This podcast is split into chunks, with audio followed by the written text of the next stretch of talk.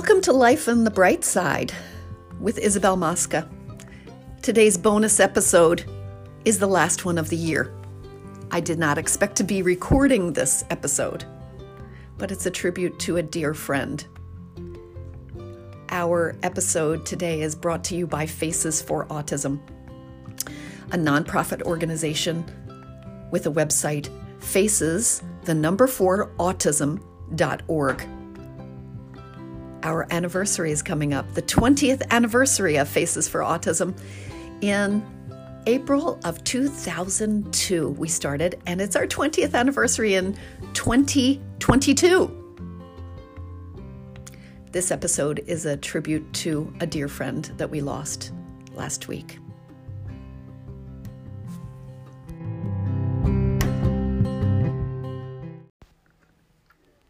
Hi, Brightsiders. I am sitting in the Faces for Autism office kitchen after having finally at four o'clock had my breakfast. Period. Have you ever had one of those days? I am guessing that you have, so you will relate to the fact that I am telling you this story. I lost a good friend this week. My friend Bonnie was the parent to three boys, twin boys. So the first time that I spoke to her on the phone, we shared the commonality of being twin moms. That was 20 years ago that I started Faces for Autism. And I spoke to her probably I want to say, a few months after we started the organization to support families with monthly support group meetings. I mainly started it because my own son was diagnosed at two years old, a year and a half, but officially at two years old. And I felt so alone. I felt like I had no one to talk to because I did not relate to any of the other parents who were out there in the world. I got to see their lovely children meeting milestones,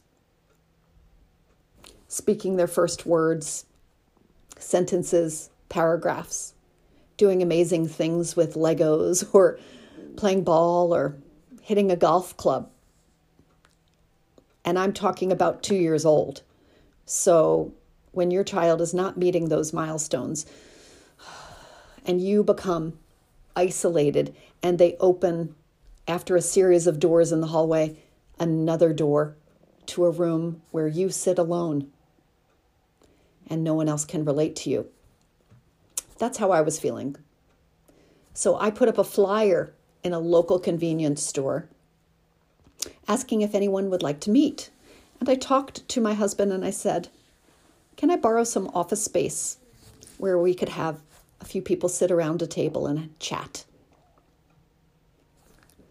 So he let me utilize that space one night.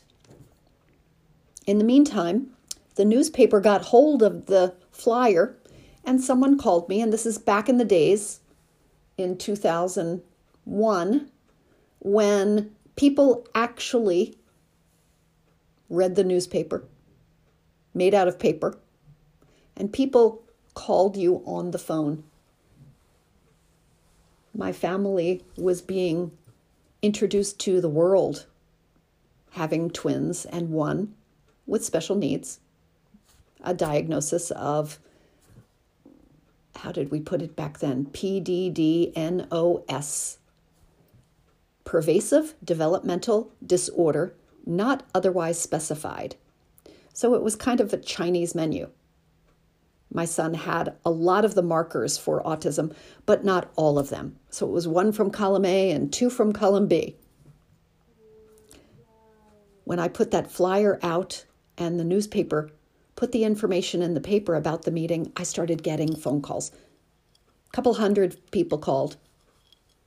I thought I was alone, and I found lots of people who could enter that room and open that door and sit in there with me down at the end of a long hallway of options and searching for answers.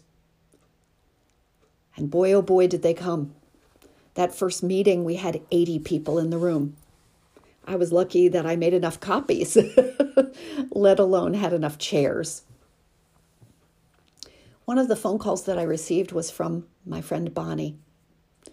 We became fast friends over the phone. We talked for two and a half hours and discovered that we had so many things to share. She felt lost. She felt alone. How am I going to work with my kids? And I was only a year or so ahead of her. But I told her that she had hope and that she was not alone. And now I find myself feeling like I need some hope. I need some answers. And I'm feeling alone as I sit here in this room, thinking about my friend who has gone from this earth. She certainly did prepare her children and the process and the guardianship and all of the things that she needed to prepare for them to go on in this world. But they're alone to face their autism with their dad and the loved ones who surround them. She prepared them the best she could by taking them to every therapy that was possible, to talking to all of their teachers and finding out how to bring out the best in each child. And even though they were identical twins, their differences were substantial between each other. Bonnie knew them better than anyone else on this earth. So, as I leave this message here, this is a message of love for you, Bonnie, and your family, and anyone who would like to send messages of support and love for her family. I will leave that in the show notes. But this is my message mainly to you, Bonnie, for thank you. I had a dream about you a couple of nights ago, and I know it was you. I was so concerned about were you safe? Were you feeling well? You see, Bonnie was waiting for a liver transplant that never came. Time was short. And now I see the outpouring of love and support from those of us who are also autism moms, special needs moms in the community. All of them asking a question that we do not put words to. And that is why I am speaking right now. It could have been any of us. And the biggest fear that we all have, the secret fear that we don't discuss, is how do our children go on without us? Will be we be watching over them? Or will earth angels surround them and support them and care for them? My answer to that question is both yes. I know when Bonnie came to me in the dream, she handed me a beautiful crystal necklace of beads of clear crystal with an angel on the end.